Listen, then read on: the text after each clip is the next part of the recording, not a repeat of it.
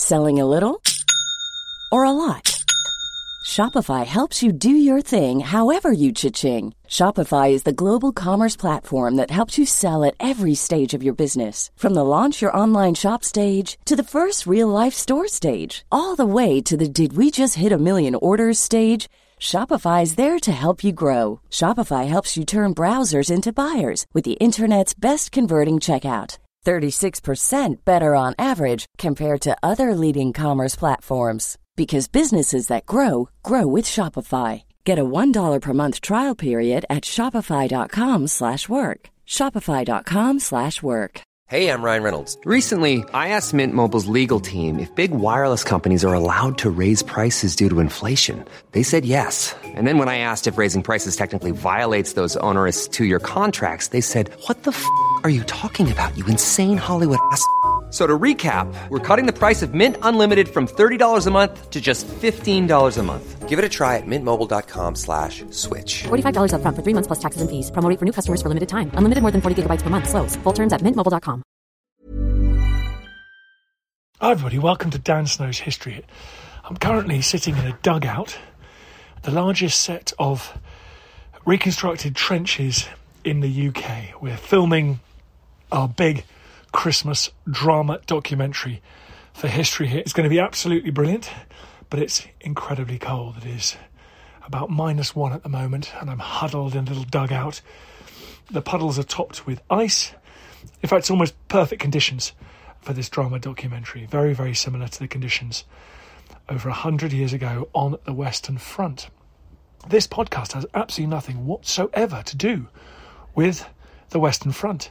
This podcast features Sasha Swire. She's just written a memoir called Diary of an MP. Her husband was a junior minister in David Cameron's government, but they were part of David Cameron's close personal circle of friends. The diary's been something of a sensation here in the UK because it's given all sorts of tidbits and insights, gossip into the into the lives of the most senior politicians in Britain during those years. But I was more interested in it because, for me, it strikes me as the most effective account of what it is actually like to be at the pinnacle of government. Her observations, I'm sure, will be of enormous use to future historians. She has an eye for detail, and it was a chance to ask her about what it feels like to be powerful. If you want to go to historyhit.tv, if you want to watch the hundreds of documentaries we've got on there, or watch the huge, mega, our biggest, most ambitious documentary we've ever produced, which will be out in two weeks' time. Go to historyhit.tv, use the code POD1, POD1, you get a month for free, and in your second month for just one pound, euro, or dollar. It's a sweet, sweet deal. Head over there and get involved. In the meantime, everyone, here's Sasha Swire.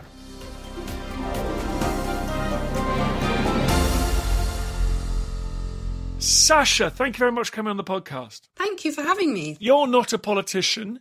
What was your relationship to how everything worked?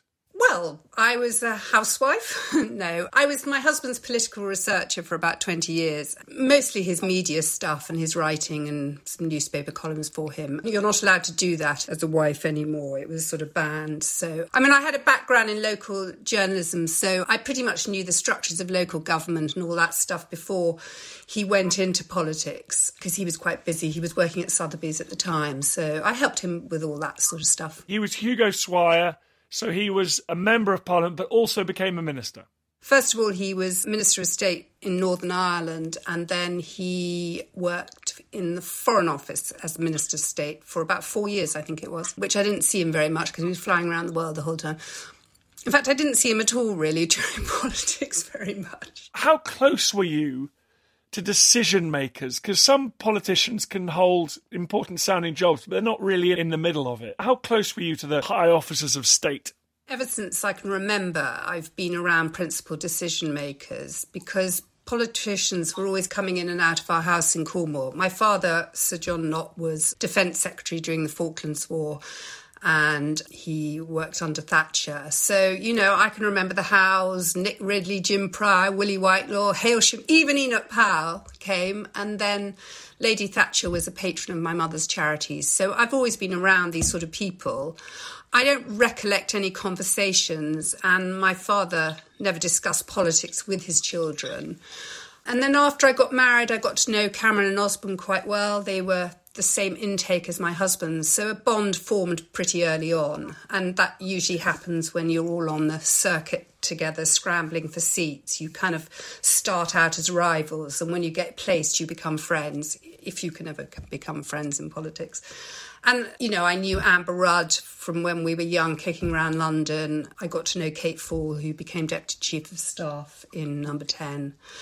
But, you know, I have to stress here I was not party to the um, decision making process. I understood it because I was my husband's researcher, but I was not part of it in any way.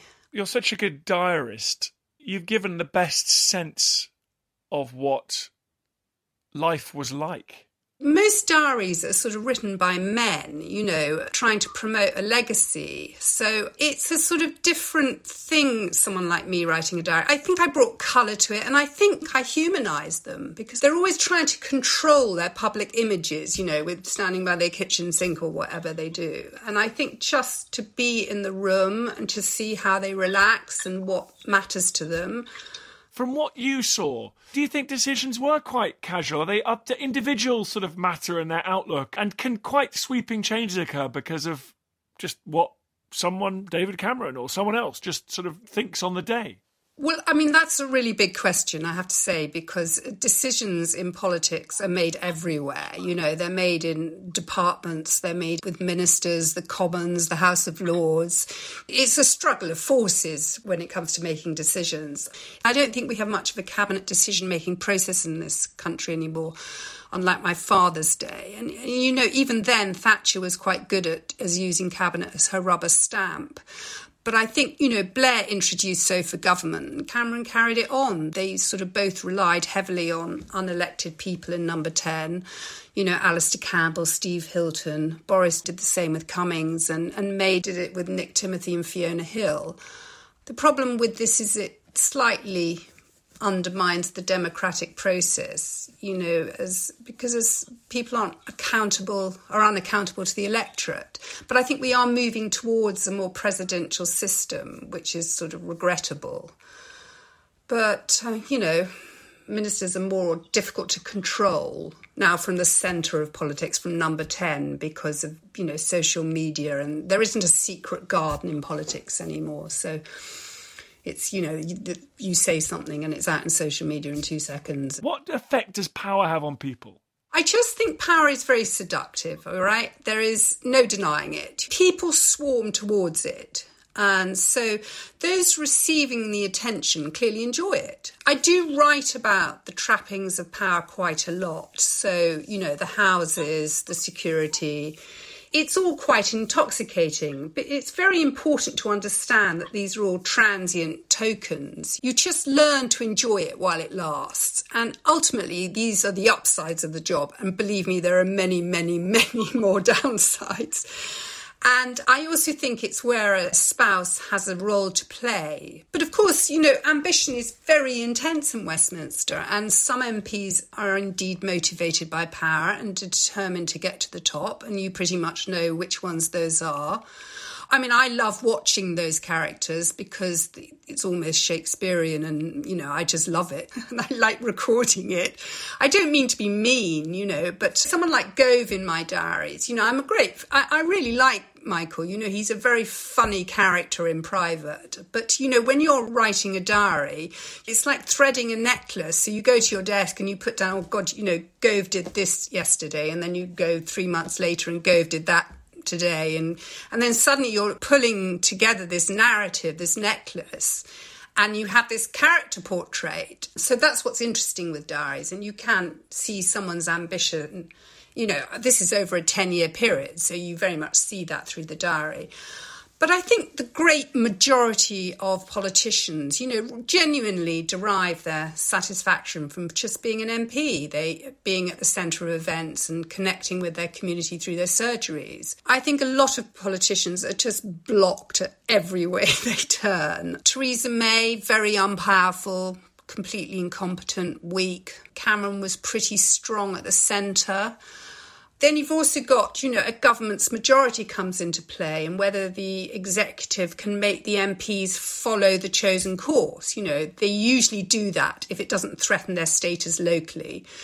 But conflicts can arise. So, for example, now you look at the holders of the red wall seats, you know, Boris has a huge majority, but these people hold his destiny, you know, and they've formed into a lobby group, and then lobby groups are stronger than individuals. What motivates the people that you knew well and wrote so brilliantly about in your diary? I just think you don't get very far in UK politics if you don't believe in something. You're found out pretty quickly and also your interests, you know, are what define you as a politician. I get a lot of criticism on the diary of that it displays a sense of entitlement, and I think that's really unfair. I really isn't anything to do with privilege. No one wins at the ballot box unless they deserve to. When you're finishing this off and publishing it, who's the audience, do you think?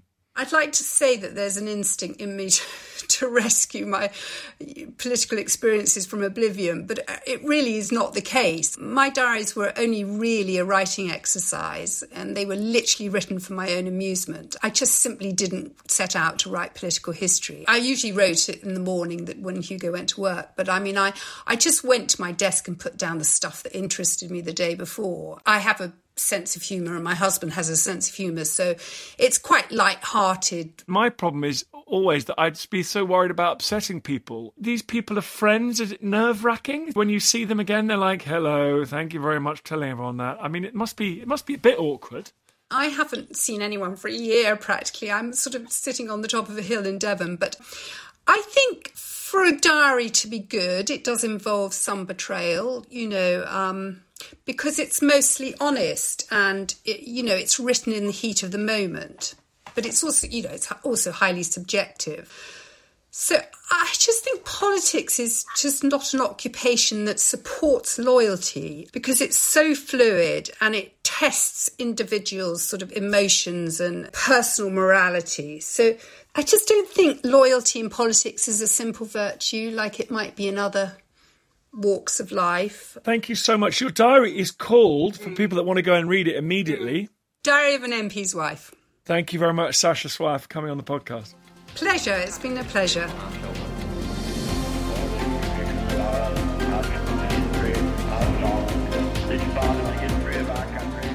Hi, everyone. Thanks for reaching the end of this podcast. Most of you are probably asleep, so I'm talking to your snoring forms. But anyone who's awake, it would be great if you could do me a quick favour. Head over to wherever you get your podcasts and rate it five stars. And then leave a nice glowing review. It makes a huge difference for some reason to how these podcasts do. Madness, I know, but them's the rules. Then we go further up the charts, more people listen to us, and everything will be awesome. So thank you so much. Now sleep well.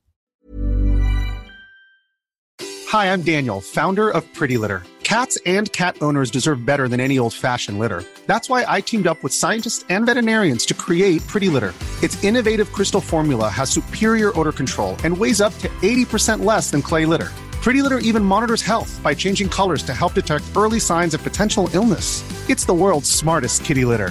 Go to prettylitter.com and use code ACAST for 20% off your first order and a free cat toy. Terms and conditions apply. See site for details when it comes to your finances, you think you've done it all. You've saved, you've researched, and you've invested all that you can. Now it's time to take those investments to the next level by using the brand behind every great investor, Yahoo Finance. As America's number one finance destination, Yahoo Finance has everything you need whether you're a seasoned trader or just dipping your toes into the market. Join the millions of investors who trust Yahoo Finance to guide them on their financial journey. For comprehensive financial news and analysis, visit yahoofinance.com the number one financial destination, yahoofinance.com.